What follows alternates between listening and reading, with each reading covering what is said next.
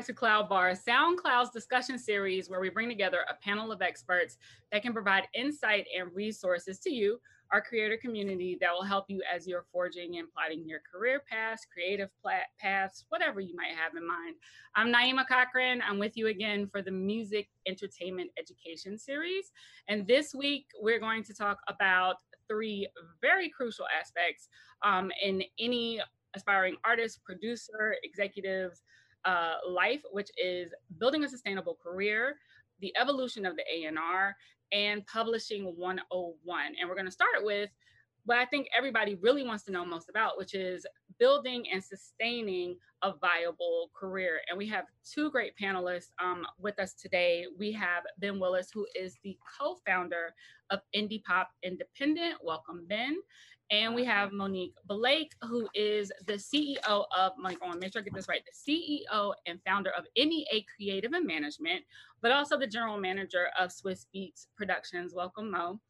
So I'm really excited that I have you two here because you represent to me um, both sides of the current business industry. Mo, you've been in the game since the 90s and kind of started on a very traditional path um, and working with an artist who's been in the game for you know the same amount of time whereas then your company is specifically focused on building sustainable careers for artists who started in this streaming digital kind of new era of entertainment. That's actually like you that's your mission as a company is to start these artists out on an entrepreneurial path. Yeah. so i think that you guys will both be able to offer great perspective. I want to start by saying that i realize that there are no questions that have a one size fits all answer. But still, you know, I'm going to ask you some anyway, and, and as general as you can be or as specific as you want to be. But the first question I'm going to ask to each of you, and um, Mo, I'll start with you. You know, I think that, and I said this last week on our panels too, the thing about the, the the digital the expanse of knowledge available on the internet now has given a lot of fans and aspiring artists and aspiring executives just enough of a peek behind the curtain so that sometimes they think they know a little bit more than they do know, right? And a lot of people talk a lot about being a boss and being a business comma man and being, you know, and and building an empire without necessarily maybe always knowing what those risks look like, what that planning looks like, what those decisions look like. So the first thing I will ask is for each of you, what actually does it look like? What does a, a sustainable and evolving and expanding career look like? What does it look like when an artist decides to become a business instead of just an artist. And Monique, I'll start with you. Yeah, I mean, I think Swizz uses a really great quote in saying if you've never been hot and cold at least once or twice in your career, then you know you you've got a long way to go because you know just attempting to um, sustainability is hard.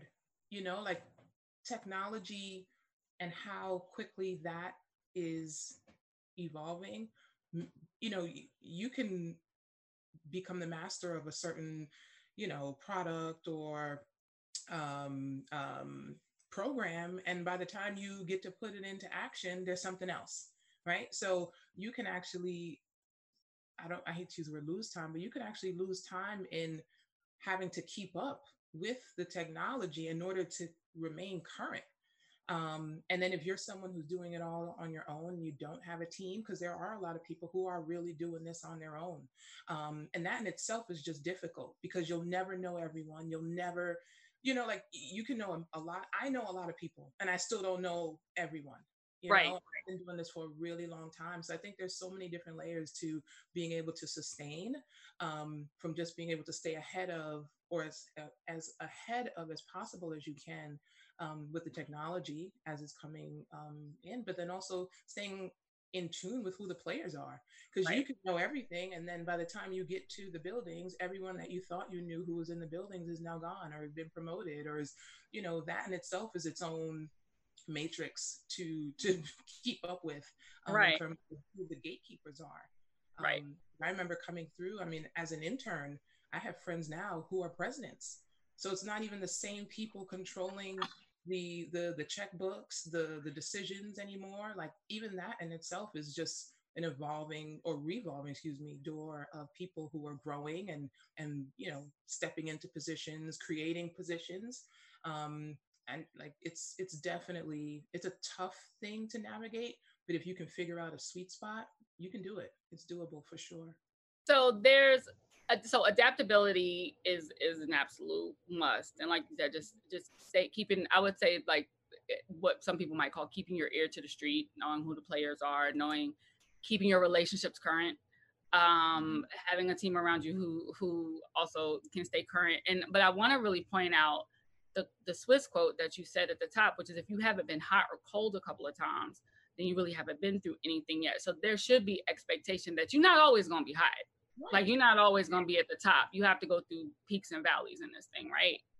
Absolutely. And that's okay. I think people sometimes get stuck in when they're not hot and then the panic that or the anxiety that comes with dealing with not being the topic of everyone's conversation. It's actually okay to regroup. It's actually okay to be quiet for a second. It's actually okay to take a step back and see, okay, when I was doing what I was doing and people were into what I was giving them, um, and now that that attention has shifted, what about who is now current is something that I can pull from. You know, I think there's there's power in being able to just pause for a second and say, okay, we've done it once, we are going to do it again, but how are we going to do it differently so that we get back to where we were? Thanks, Mo. And and for you, Ben, the same question, keeping in mind that you're working more with with new artists, you know, your business has been around since 2007. Mm-hmm. So whereas Monique is working with like, you know, Swizz has been in the game almost 25 years now. Yeah. You're dealing with artists who are still on on a on a new path and also largely independent. Yeah. Like kind of indie artists, right? So I think we don't often think of I think sometimes when we think of indie artists, we don't really think of what, you know, a really long career looks like for an indie artist. We think of somebody with a lot of money, with a lot of backing, with a lot of lights and all that good stuff. So mm-hmm. for you, what does like for your new artists who are coming in, what is that? What does that? What does that look like for them? What do you guys think of when you're bringing them in? As like, how do we chart a course for a sustainable long-term career? Yeah, for sure. Um, sustainability is such an interesting thing. I mean, I I got in the music business in 1996, and my first job was at Rawkus Records. So I looked after Mos Def, Talib Kweli, Pharoahe Monch. And I, you know, whether it was on purpose or by accident, my pedigree is and was at an independent label. So, you know, fast forward after doing that gig for, you know, seven or eight years and and then starting another business and trying to understand myself how to create sustainability for myself as an executive i was able to pull from all those different things and understand how things work and and honestly you know moving forward, you know, when we started the company in 2007, 2008, you know, we were in, our country was in a serious depression. I mean, you know, the stock market bottomed out. Uh, real estate was a serious problem. Um, and the music industry bottomed the out. The music industry was a wrap. So people were like, "Yo, like, you're gonna start like a music company in like 2008," and I was like, "Well." This is the only thing I know, and I've had to take some time off of my life to understand what it is I really, really want to do. And to speak to Mo's point, because this, you know, that Swizz Code's quote is pretty, pretty poignant. I mean, like our first success as a company, and it will go back to your question, Naima, like, you know, our first success was with a group called the Cataracs and a girl called Devin. They wrote and produced a song called Like a G6. And Like a G6 was a, like, I mean, we're two years, our company's two years old, and then boom, massive success. Holy shit, we're on. I can't even believe this is happening. You know, the Cataracs do a massive publishing deal, massive record deal. Dev does a massive publishing deal, massive record deal. We're two years in the grind. That happens probably 2010, 2012. The Cataracs break up, Dev fires us. And we're like, yo, we just had this thing going. So to speak to your point, Mo, like we had to take a look at, okay, now as as executives and as a company, how do we rebound from this? We know that we'll rebound from this. We know that we will have success again, but how do we how do we change our our path? And so to speak to your your question, I think it's about setting goals and setting a path. Because the the reality is and i my my daughter just started high school yesterday and i was like talking to her about this and over the summer i had her read a book called the alchemist and basically the alchemist is all about finding your personal who you are basically you know and at, at the end of the book she said well like he didn't find the riches in the pyramids but like what, what was the you know what happened? And i said you know how i always talk to you about a process. If i start to develop an artist and the goal like let's say is to have a number one record. Let's just say that for argument's sake. The cataracs is a perfect example. The boys as a group couldn't get any rhythm but as writers and producers they became for those couple of years the biggest writers and producers at that time. But if we didn't have a goal to get here and we didn't follow that process we wouldn't have figured out that the writing and producing was going to be their bread and butter. So i always say that it's about the process. It's about taking a look at like where do we want to go. Mm-hmm. okay. Now once we start going there we have to analyze that process. What works for us what doesn't work for us how do we refine this thing to make it better? And so i just really say you know my business partners always say that oversimplify things and i probably do. But the reality is is that like when you love music and you're in it you know as an independent person and as an independent business owner we have to know what's going on in the marketplace but i can't dwell what's going on in the marketplace because mo what's working for you might not work for me so if i'm over there like well, damn, Swizz is doing this and Mo's running this business and, and she's doing this. Well, how come we're not getting this look at Spotify or this look at Apple Music? Like, then I'm going to get caught up in that and my business is going to be a failure. I put these blinders on and I work really, really, really hard. And I think for our artists, when we're developing them, we have to have, we have to set goals and we have to, even if it's a small win, we have to celebrate that win and continue to move forward. I think that, so you brought up a couple of things I want to circle back to. The first mm-hmm. you saying like even though you have to pay attention to the marketplace as an artist as an executive as a counselor manager whatever even though you do have to pay attention to the marketplace there's no formula like there is no if you do a and b it is automatically and unequivocally going to equal c right? Because there's too many uh-huh. variables uh-uh. including just individual star power. And um so i think that's important because yes you do have to follow trends and and i and, and it's good for an artist to come in and look at like a Swizz career or look at you know a songwriter's you know getting a hot joint like mm. G6 to send 30,000 movies 22 commercials you know like that thing and mm-hmm. say I want to you know like you'll see people who look at Jay. I think Jay is one of the biggest examples that's usually held up for people as as like a hip hop entrepreneur um, before that, you know, I think um, for I want to say that um, Master P was really the first one who we saw who was just doing everything possible, and say I want to do exactly that, but you can't do exactly that. You can aspire to something like that, but not exactly that. But I also want to go back to the fact that Ben, you mentioned evolving as a career. So we're all three of us are similar. We all got in the game around the same time, like late 90s. I started as intern to label executive, bounced to like party promotion for a little while, came back to label, went to TV for a little while, came back to label, then to management, now management and like journalism. And the thing is that this game, period, as an artist or an executive, if you plan to be in here longer than what, like five years, you got to know how you want to roll and move and adjust and adapt and rotate in order to be able to like this isn't really there are very few executives who really make this like a life thing unless you adjust in a couple different ways. Can y'all talk about that? Mo, I'll go back to you first as well. Because we do also have aspiring executives watching. Yeah, I mean, I think the question I get asked all the time is how how have you been able to stay in the same role or with the same client for as long as you have? You know, I've been with swizz now a little over 15 years directly call it 18 if you include the time when we were working together when I was at J Records, you know. And I'll be honest, in my mind, I probably quit about four times. I'm not gonna lie to you, um because there's those days when you're just like, okay, today's the day, and I'm done. Um, but I think that is something that I think is missing.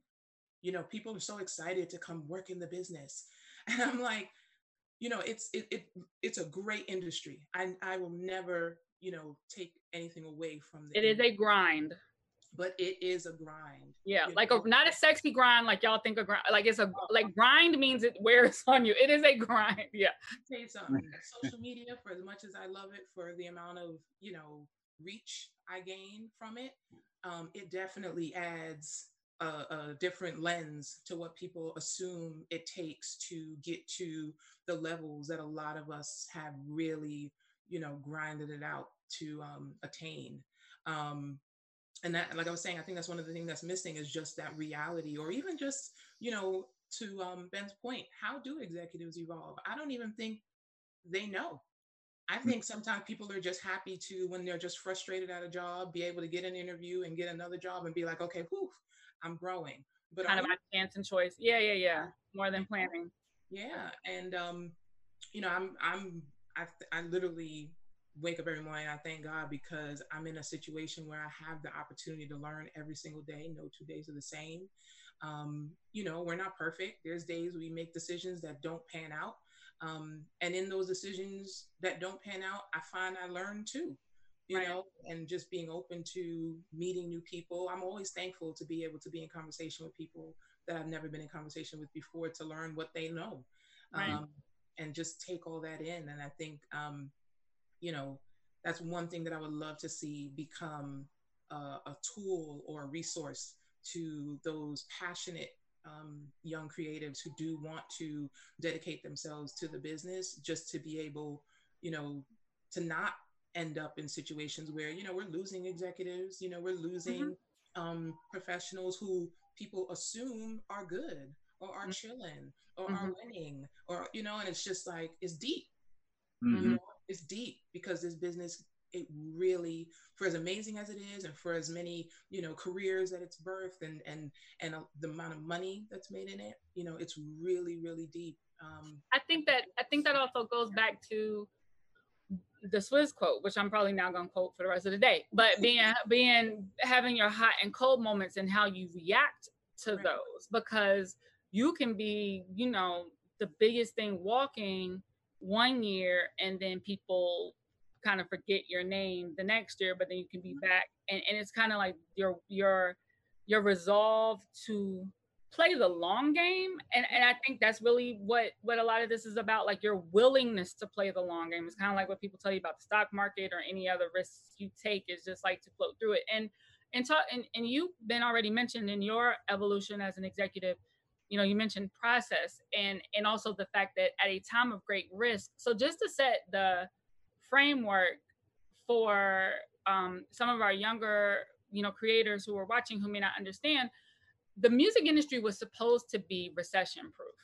It was supposed to be indestructible. It was supposed to be the one place that you were always printing money. And in the late 90s, like in the mid to late 90s, as as as urban music was growing, like literally almost it felt like anybody could get a JV. It felt like anybody could get a job. It felt, you know, we were shooting million dollar videos and like mm-hmm. every video you see from 96 to 99 that's actually really what it looked like like it was really like that. And so there was a lot there was a lot of money there was a lot of money. And then this thing called napster came along and the music industry didn't know how to react and spent two years chasing their tail which threw us into a to a down to a downspin while they were trying to figure out how to adapt to digital music files. You know napster was 99 itunes music didn't start until 2003 you know, it took that long to adapt to digital file downloads legally. So I, I say all that to say to you, Ben, when you decided that you were going to, and we'll get back to artists in a minute, but even as an executive, you know, the entrepreneurship,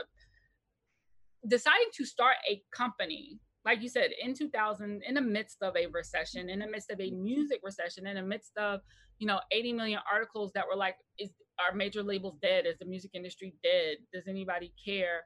Um, what like in deciding to take that on yourself what factored into your decisions? What factored into who you were going to do it with? What factored into who you were going to take on as clients? Like how how did even that come up come about? Yeah i th- i think that's a really good question. I think for me whether right or wrong i just still believed in hit records I had been a part of a lot of hit records, and I felt that if I could be a part of one from an independent standpoint, we would probably make a lot of money. and we found these kids called the Cataracs in the Bay Area, which I thought were doing something so different and so special.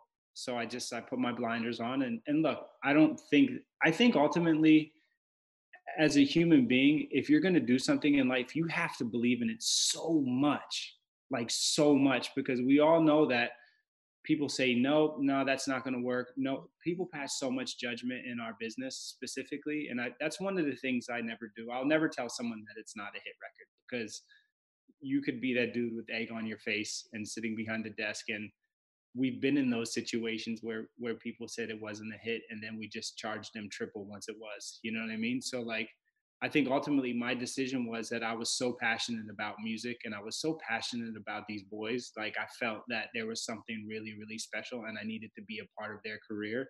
And I think that like when you have that passion, you will make it. You know, it's not a matter of like if, it's just a matter of when. You know, I, I can remember, I never forget, man, like when that when that hit happened, I was so broke. I was at the you know, me and my wife at the time and my daughter, she was two.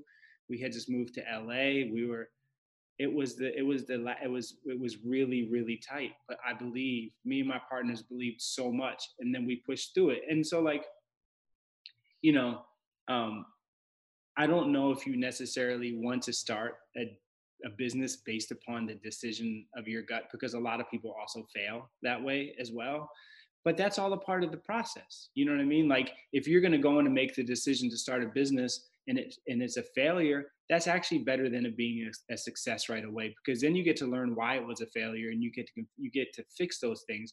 And i think we have to look at the silver lining in everything. We got to look at the silver lining in everything in life.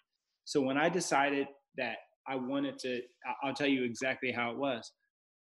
I uh, was sitting on my couch. I was like I want to start a company called Indie Pop, which stands for Independently Popular.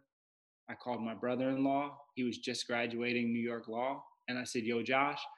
We were sitting next to each other actually on Mott Street. I was like, "You want to be uh, you want to be my partner in this company called Indie Pop?" I was like, "You're like graduating law school, so you can handle the legal." And he was like, "Yeah, for sure." And that's how we started it. You know, fast forward two years later, we needed to get an attorney because he was like, "Man, I don't know how to negotiate these." you know so then that's when we got proper ca- counsel. But that's how it happened. And I think also like, I think for me that decision ended up panning out because it was purely because I was in love with what I was doing. I wasn't like, yo, let's start this like management slash development company. We don't really know what it is because we need to get paid.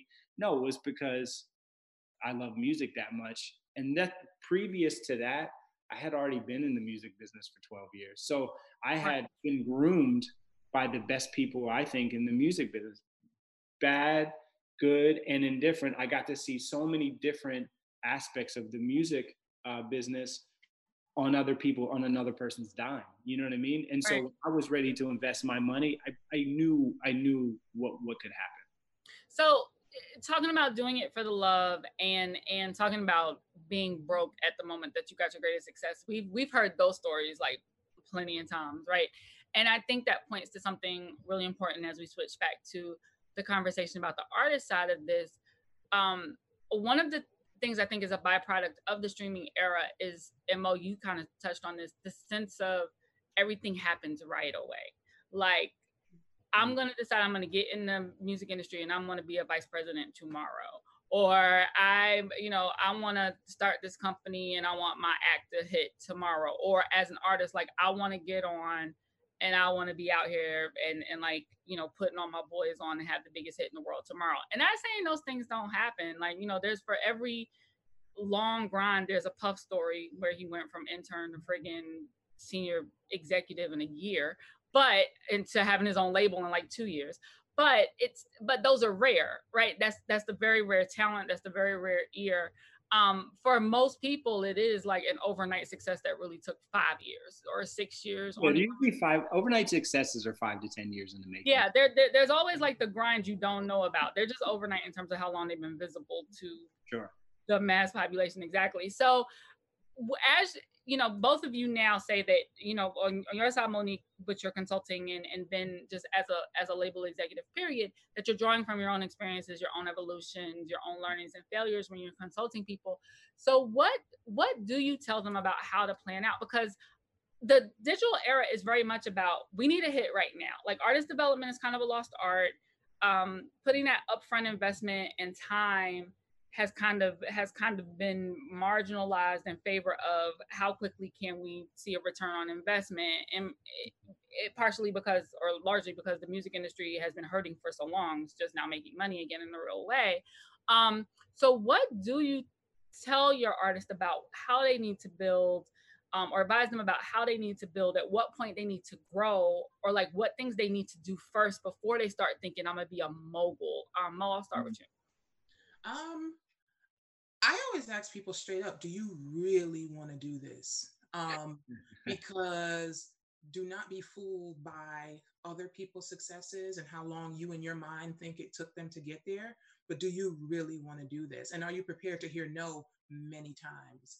Mm. Um, and and you know once we get past those questions you know i then say just know that no's are a part of your story and no's will mean something to you later on down the line I've had projects and clients where no was the dominant um, response, and then someone said yes. Or we were like, you know what, we're going to figure it out. We're going to find this money. And then those same people who said no, to Ben's point, who then had to come back around and wanted to have a conversation because, you know, money will definitely remove pride and people will come back and say hey you know like for as much pride as you might have to say no in the beginning when that when it's a hit or those are superstars and you know they're the most popular thing people will circle back. And we've been in situations where we now have the power you know and we could ask for what we want and we could do you know what we needed to do.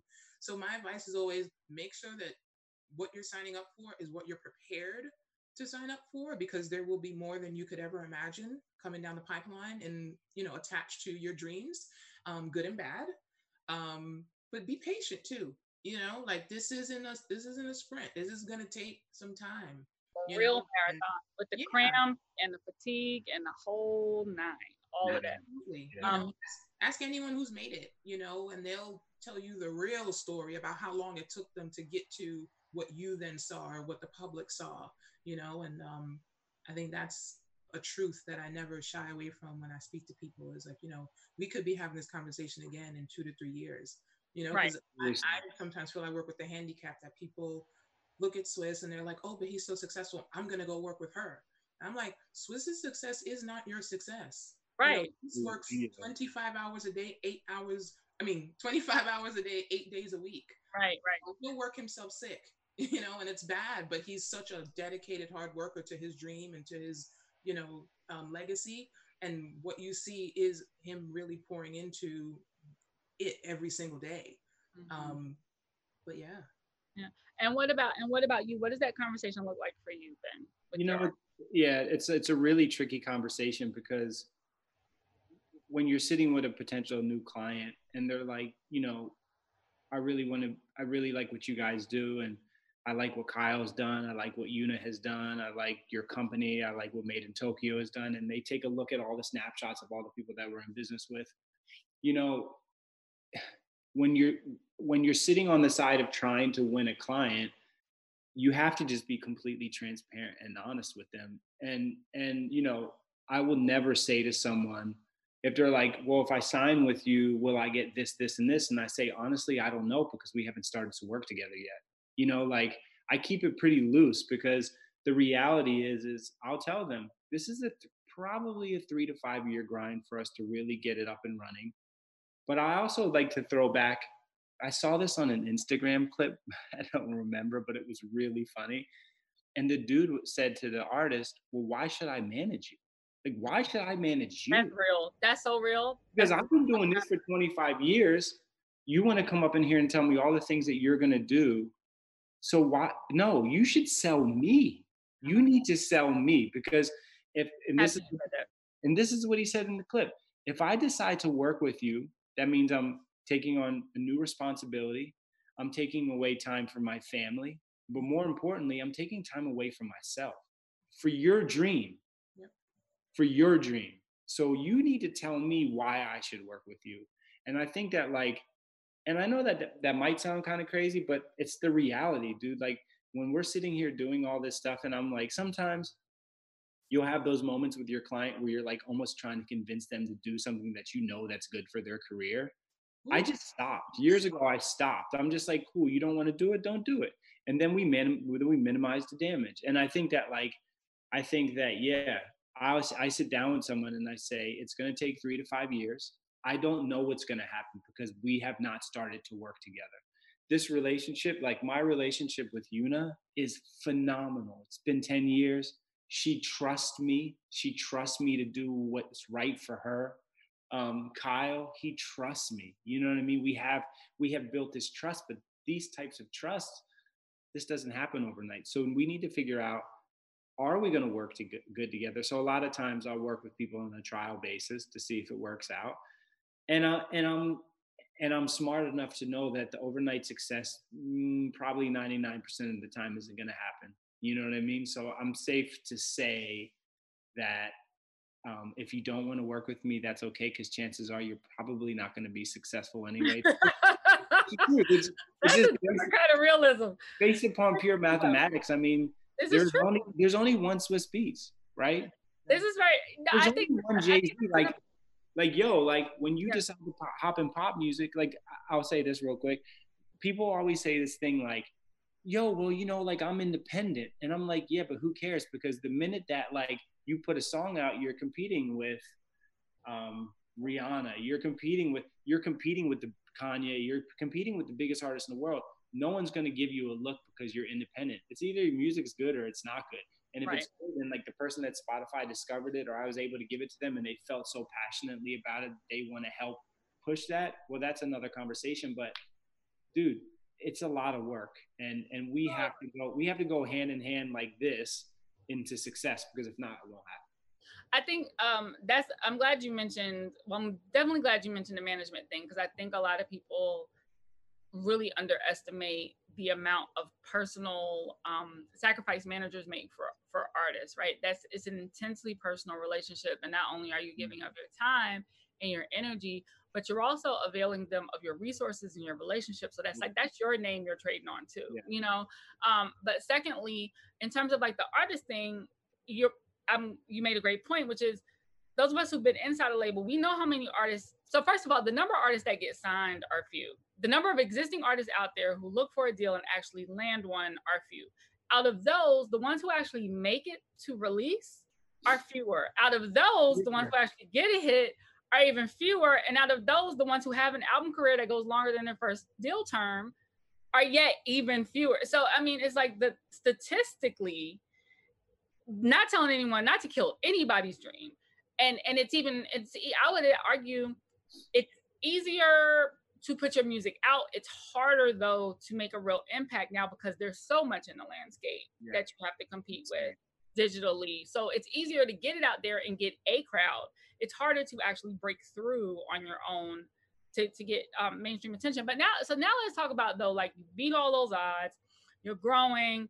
Um, ideally, you get to a point where you create other. Last week we talked about diversifying revenue streams. So you create other lines of business to help your money work for you, so that you don't have to be beholden to an album cycle and touring and you can do like Dr. Dre and maybe never record an album again if you want to in your whole entire life. Who cares? So or, or, or Rihanna just take 18 years, whatever. Like so you could just get to that point where you can follow your passions, craft some other things, and do your music as you want to. Because anything, even if you love it, if you have to do it, it starts to become annoying. So that you can do it with the love.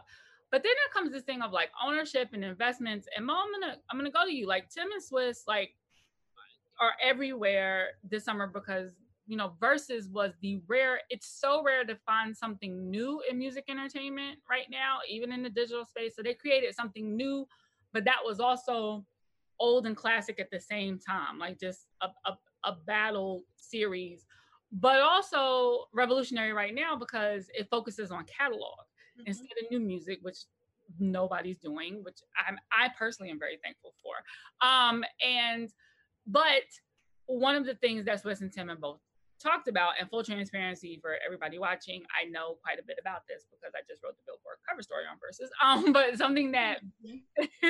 something that tim and swizz have talked a lot about is the fact that they had potential investors partners everybody knocking at their door um right off the bat. And a lot of people were just kind of like, why aren't they taking the money? Why aren't they making a payday? Why aren't they doing XYZ? Like, why aren't they why aren't they going for the, the grab or why aren't they building some new tech for it? Why aren't they doing this and that? Totally missing, I think, what Verzuz was providing.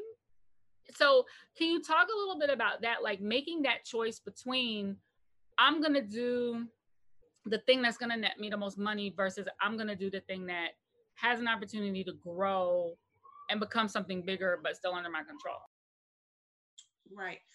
Um, I mean, yeah, you know, Verzuz definitely just fell out the sky. You know, I um I I was telling someone the other day, I was like, you know, I really thought my my uh, pandemic time home was going to be quiet, and it wasn't. Mm-hmm. Um, but I think the special thing about how Swizz and Tim went about approaching Verzuz was making sure the artist saw the win even after the battle. So you can come and you can do your two hours and everyone sees you and it's hundreds of thousands of people in the room. Great. But what else are you doing as it relates to, and, and even just remove the time that we're in, right? What else could you do that could increase your, other than put out a new project, that could potentially increase your or your catalog in the upwards of 150 200% 300 we're seeing records go back in the top 200 like just insane um I didn't know of any. I still don't know of anything that really. I mean, maybe a performance at an award show, but then that's still. Yeah, so Larry Jackson said the only thing. Larry Jackson, who was um head of global creative at Apple, for those listening, said the only comparable thing he can think of is a Super Bowl performance. Yeah, that's right. Crazy. And and not everyone is ever going to touch that. Like there's to your point that you made earlier. Of all the artists that we know, and of all the great music, that there's a handful of artists who will ever touch that stage. There's some who will do it twice before other artists ever touch that stage, right? In reality. Um, but that was just a special thing. And one of my favorite things about Verzuz is just the nostalgia that it gives you as a viewer and then what it does for the catalogs you know and then what it allows people to then do with their catalogs and just you know there's songs that we've heard in certain battles and i was like wow i remember when this song used to be on repeat you yeah. know and then like just how creative everyone is just getting about how they even approach getting ready to watch them or how they approach you know what happens after like i went and did a workout class and one of the playlists from one of the previous battles was the the music for the workout oh, you know and right. just seeing how people are taking that moment of seeing i mean which is even a new moment wherever have you seen two legendary artists actually now you might see two uh, headlining touring acts but they perform two totally different shows at two totally different times. Right. So you to get that at the same time, like song for song, or however the artists are figuring out how to weave what I like to refer to as like their own blanket at the end of this, right? Because right. you don't know what it's going to be, right? You right, can right. and just think about however many songs you think they might play, get to Verzuz and go, oh wow, I wasn't thinking, oh why would they play that? So it's just, mm-hmm. you know, it ignites conversation. It ignites so many things other than the catalog as well that I think is what made people kind of fall in love in terms of just entertainment during right. this time. But I think I think it also was really special about, and this is no shots to Teddy Riley. I love Teddy Riley dearly, but like, you know, when Teddy was kind of being hesitant because there was, you know, his thought of driving to a revenue generating platform, and a lot of people were kind of thinking more like, if the artists are doing this, they should get a check and they should do this. And I think Verzuz also speaks to like that short sightedness of I should have money immediately yeah. versus let yeah, me do this thing that works organically and it's going to create opportunity on the back end. Ben, what are you about to jump in with someone at? No, no, I was I was just saying that's a different mentality and a different yeah. sort of way mm-hmm. that we do business. I mean, like, you know, I think that what you had mentioned earlier about Napster and how it took the music industry so long to figure it out. It's like if you have good music and you're and you're an artist that's just like brand new, just give it away. You know what I'm saying? That's why. Sound- and that's what that's what started happening. The mixtape boom came because the music yeah. industry was dragging its feet. SoundCloud yeah. is SoundCloud was built off of the the artist entrepreneur. You know what I mean? The artist that was like yo, I got this music. I need to get it in front of as many people as possible. And that's the thing. Like now, nowadays, like to fast forward to the younger kids that we work with, I, as like a 42 year old man, I have to like listen. To, I listen to my client. Like I'm like, so yo, like, obviously I have these like super entrenched, deep, long-standing relationships with people that are like my age, right? Mm-hmm. I don't even know if there's really gatekeepers anymore. It's like which which I think is which I think is phenomenal because like Spotify has leveled the playing field of the way an artist can work. You know, mm-hmm. it freaks people like me out because I can't go in and like twist the knobs and turn the handles and get the thing. Right. You know what I mean? But and I think SoundCloud did too. Like the idea that you know artists had autonomy and could just throw a song up and yeah, all of a sudden like is gigantic and no A&R, no label presence, no whatever, like you're just doing it on your own. It also freaked some, you know, music industry establishment folks and some purists out like there's no quality control. But it also but it also was an opportunity for these artists to connect creators to connect directly no, for sure. well it's, it, it, it's peer it's peer to peer. It's peer to peer it's a peer to peer type of thing. And like when you're an older person in the music business that lived off of publishing deals and record deals, you have no concept of understanding of like if you give a song away for free. Like we mm-hmm. represent a kid called Ronnie J, and Ronnie J created the whole SoundCloud XXX Slump God sound, and that all was birthed on SoundCloud. That was all birthed on SoundCloud, and these kids didn't have nothing. They were just making amazing songs, and it birthed this whole genre of music and that's a phenomenal thing. And guess what? That all started out free. Now we know how to we all figured out how to monetize it. But i think if if you if you make something you should give it away and allow people in the beginning give it away and allow people to love you. Allow people like you know what i mean what the Weeknd did with the trilogy. I mean like everyone like loved the Weeknd they're like holy shit who is this dude that's making this like drug induced emo r&b like this is amazing. You know what i mean? Right and everyone was searching for it. So yeah, I was just jumping in to say that because I think that like when you deal with the older school mentality, that shit has been shattered, man. That's a that's a it's not it's not in existence anymore. And so as an artist and as an executive, you have to like listen to the younger generation and really listen to them. I think the reason why I'm successful is because I'm really nice to people and I listen to people. I don't like if you come in the room and you're telling me about some shit I don't know, I'm not gonna have an ego and be like, oh well, like I know about that. Like I don't know about it. And that's why that's why a lot of the clients I work well together is it we're running a business together. You know, the artist is the forward facing brand. That is that that's the artist.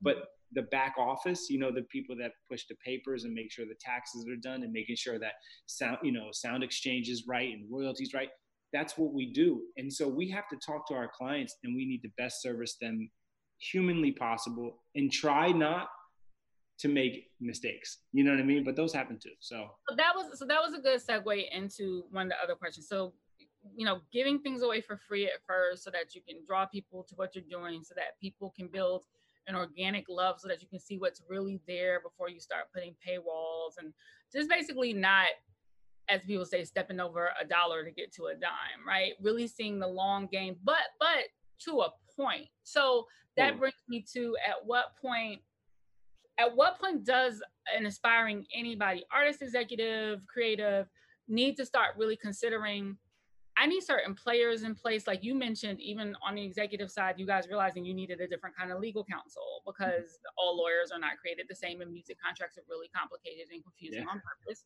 Um, and so like, or, or like you just said, the back of house people making sure the TuneCore and Sound Exchange and all of yeah. those things are, are, are are taken care of properly.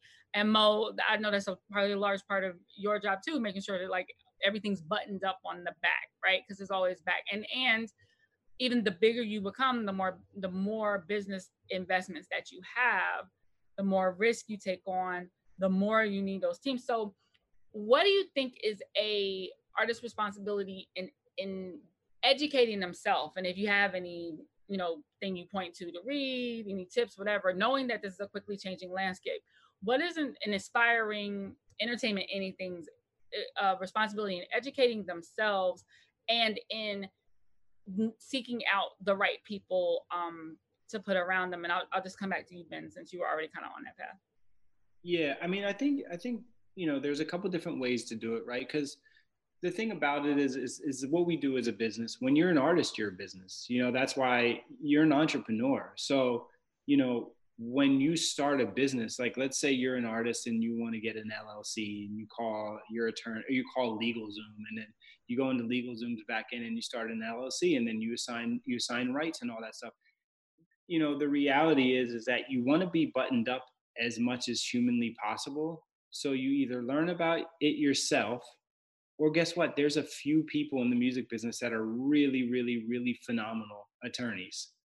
And you and you attorney up and you get someone that's good. Now, you know, the the problem is you have to do your research on these people. But I do believe that because you're a business and because you're building your business and you're building your brand, you need to make sure that everything is buttoned up from from dollar one. Because I mean, I'm I'm a grown I'm a grown man and you know, in my early 20s, I had a ton of tax problems because I wasn't buttoned. Oh my God. You know what I mean? I mean, tax, taxes to this day are still like, one of my clients called me this morning so upset about being audited. Like right. he was like, yo, I'm being audited again, you know? And it's just like, I'm like, okay, well, don't worry about it. Let's just dig into it and we're going to figure it out. It's not a big deal. It's like, but the reality is, is like, you have to be buttoned up. And I believe that because you're a business, you have to treat yourself as a business. Like you truly do. You see so many artists and entertainers, entertainers fall into like the tax trap. Somebody said last mm-hmm. week, like their first piece of advice to everybody when they get a check is pay your, pay your taxes. Take fifty percent, right? Fifty percent, and just put it over there. Now, if you don't got to pay that fifty percent, and maybe you're gonna only pay thirty percent, cool. Then you're gonna get some money back. But you're you're basically you're independent, so you have to pay your own taxes. No one's gonna pay your taxes for you. And they don't come out of your check. yeah. Um, yeah, you got to be smart, and you got you know that's the other thing, man. I mean, ignorance is bliss, but not with taxes because you will get you will get smashed. You know what I mean? And everything that you've worked for will be taken away from you. And you know, the other thing is is like credit, man. Like credit, your credit is everything. And mm-hmm. you, you need you have the opportunity as a new artist and as a new business person to start on the right foot or the wrong foot because rebuilding it is a motherfucker and you don't want to be in that position. Because i've been in that position too. And so like i can speak candidly about these things because i've been in every situation imaginable. Right. Find, having hit records losing acts having to pay back taxes. You know what i mean? So i'm good now and thank god I've, I've like weathered that storm but i think a lot of it has to do with the fact that like I had to learn from those mistakes. But you know, my, my advice to anyone that's starting a business because you are a business is making sure that your back end is solely taken care of. And whether that's going to H and R Block to do your taxes or paying, you know, the guy up on Fifth Avenue to do your taxes, you got to do it, man.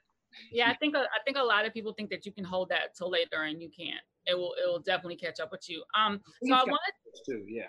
I want to take a couple of questions um that we have from the group chat, and Mo, I think I'm gonna throw this one to you. Um, and, and, and actually, Ben, you can chime in because I'm sure you have some thoughts on this too. Uh, this is something that we're starting to pay a little bit more attention to. And Mo, you touched on this earlier. In recent years, what role does the talent's mental health take in building a sustainable music career?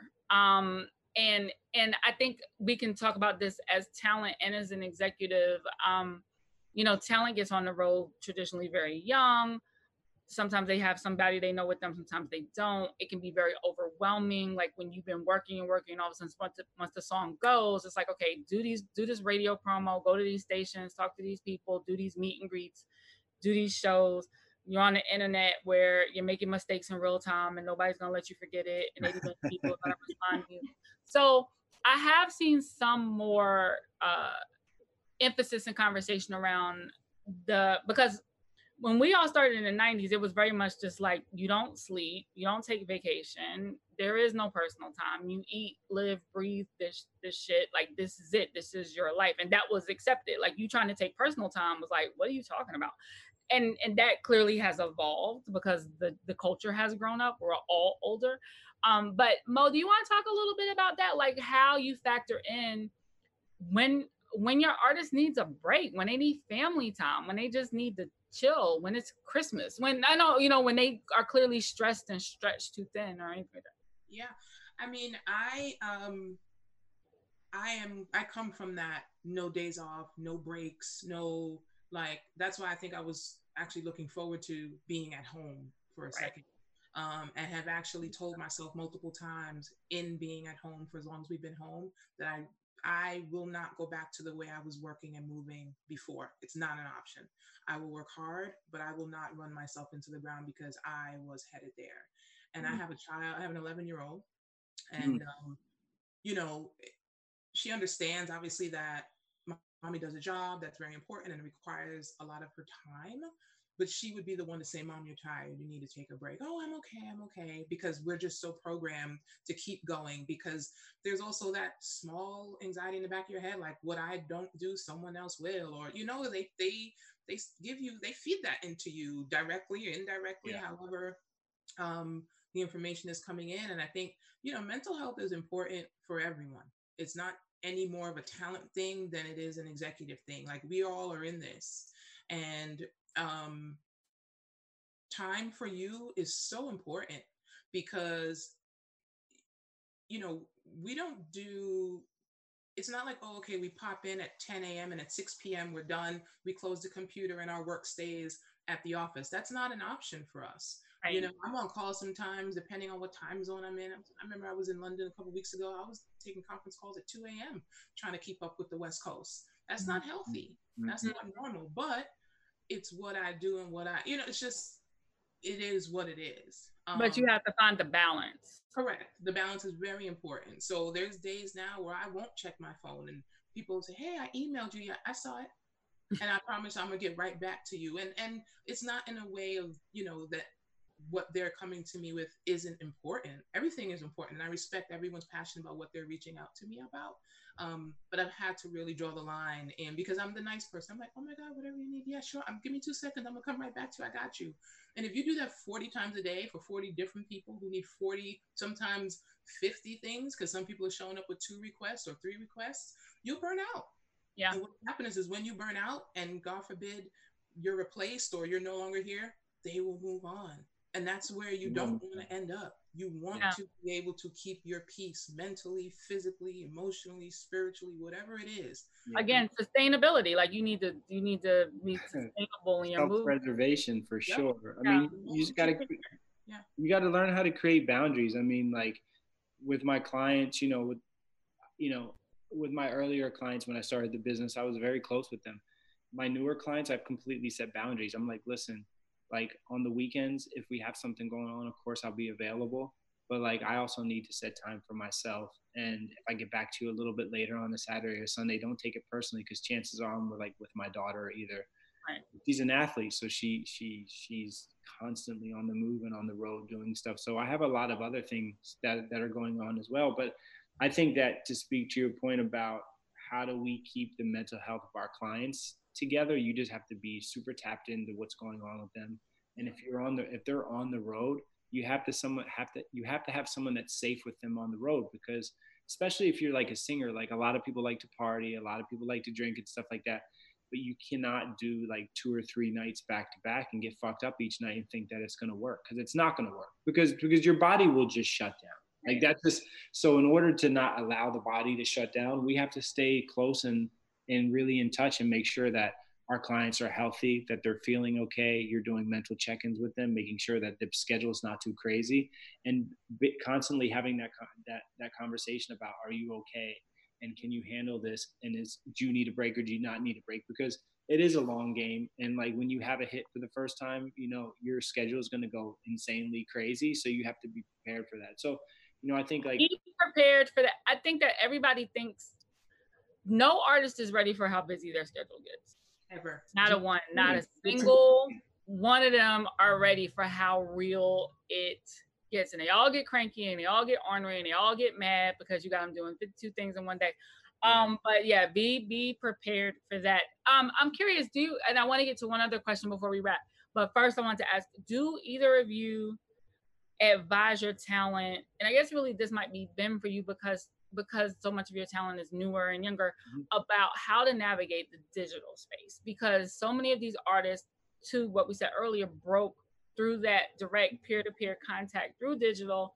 But then as you're growing we see a lot of examples like you make gaffes or you misspeak or you just haven't there's something that you're you're you're formal formulating thoughts on really important things but you're doing it in real time yeah. right? And and and in public and with the potential for a lot of you know backlash and and screen caps and and all of that mm-hmm. other stuff.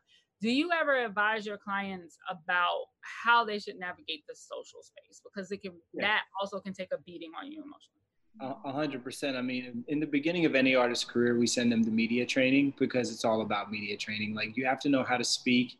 You have to know how to how to act in certain situations. And i think a lot of times it's just about taking a beat and taking a deep breath and figuring out not reacting right away because because you know when we were coming up we didn't have social media. So you could you know you would hear these crazy stories about artists doing this or doing that but it was kind of like folklore you know what i mean?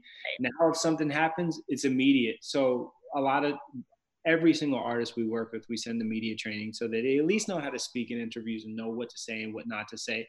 But a lot of it is also common sense too. It's like if a fan says something to you that you don't like, just, just don't respond. Like it's okay. Like you don't need to get your ego involved. So yeah, we do. You know, we try we try to stay try to stay close on that. And and so far, I'm trying to think we haven't had any major issues in 12 years of business. That's good. That's amazing. Um, do you guys have the last question I'm gonna take from the chat before we wrap? I, I get this question a lot and I'm not always sure how to answer it. I'll be honest in the current landscape. Do you have advice for people on how they can get into the music business side as an as an inspiring, you know, executive or somebody who just wants to work in the game? Mo, I'll start with you. Yeah, I mean, I still stand by being an intern. But what mm. I do suggest to people is is don't go for the popular departments. You know, be open to right.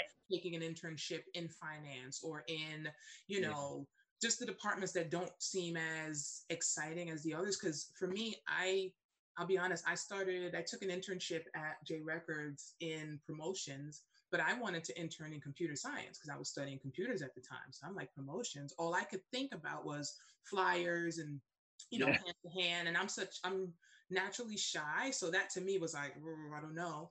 Um, and it ended up being radio promotions. And that's how I learned the radio business. And then from there, just literally popped into different departments and learn those sides of the business as well. So interning is still an area that I always suggest to people, you know, don't be, um, don't shy away from that because you're, you're not going to be as lucky to meet an artist and ask them, can I work from you, work for you? And they say yes, that's far and few in between.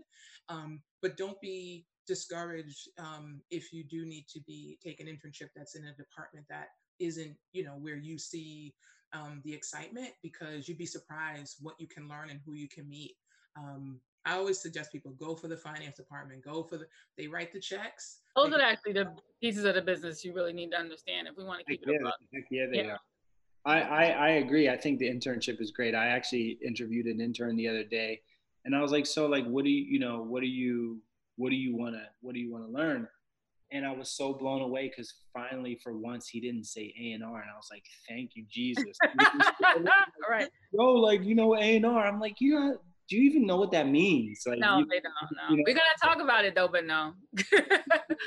exactly. So, so yeah, I, I, agree. I think interning is uh is phenomenal. And my biggest my biggest piece of advice is like, don't ask for money in the first like three to six months of your internship because then you're just gonna get fired. I hate when people are like, "Yo, I've been interning for like three months. Like, can I get a salary?" I'm like.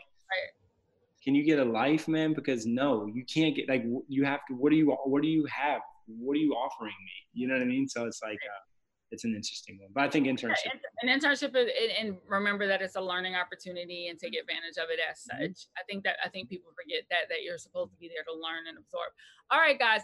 I want to thank both of you for your time and for your insight. You. As a parting thought, um, in the time that we have left from each of you, I'm going to ask if there's like one nugget, one gem, one learning, one best practice, one piece of advice, one book they should read that you want to leave with our viewers? Okay, so I'm gonna give you two, right? Um, okay. For those who have made it or, or where, you know, um, my tidbit is is be who you needed when you were coming up. Um, and for those who are working to get there, don't talk yourself out of the rooms you work really hard to get into. That's so good. I love that. If I could, if I could say a book, it would be Hitmen. If you've ever read Hitmen, phenomenal book. Mo, it's all about radio. That's my background too, so it's pretty cool. Mm-hmm. And then my other one is just to be nice to people. Just be nice. Very underrated. You like you don't Because know, your relationships are your currency in this game. It's how you get everything. nice. everything. Yes. Like if something can't happen for you, graciously say thank you, and then go on to the next person. You never know. Because people will remember you being nice. Yeah. like, Damn, that guy was Mo. She was so sweet.